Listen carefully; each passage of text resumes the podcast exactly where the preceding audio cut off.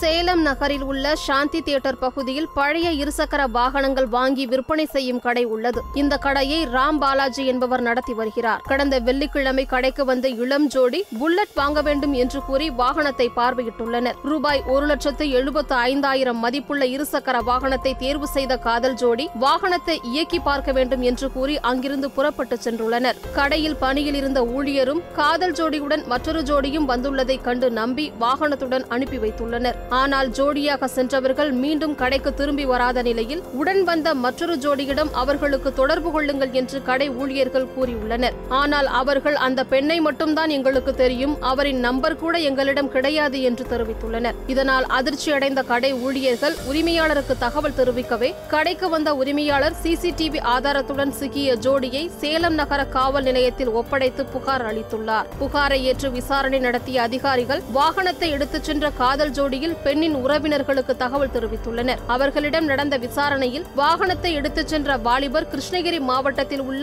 குப்பம் பகுதியைச் சேர்ந்த பிரவீன்குமார் என்பது தெரியவந்துள்ளது காதல் ஜோடிக்கு தற்போது காவல்துறையினர் வலை வீசியுள்ள நிலையில் ஜோடியாக வந்து இருசக்கர வாகனத்தை திருடிச் சென்ற சம்பவம் அப்பகுதியில் பரபரப்பை ஏற்படுத்தியுள்ளது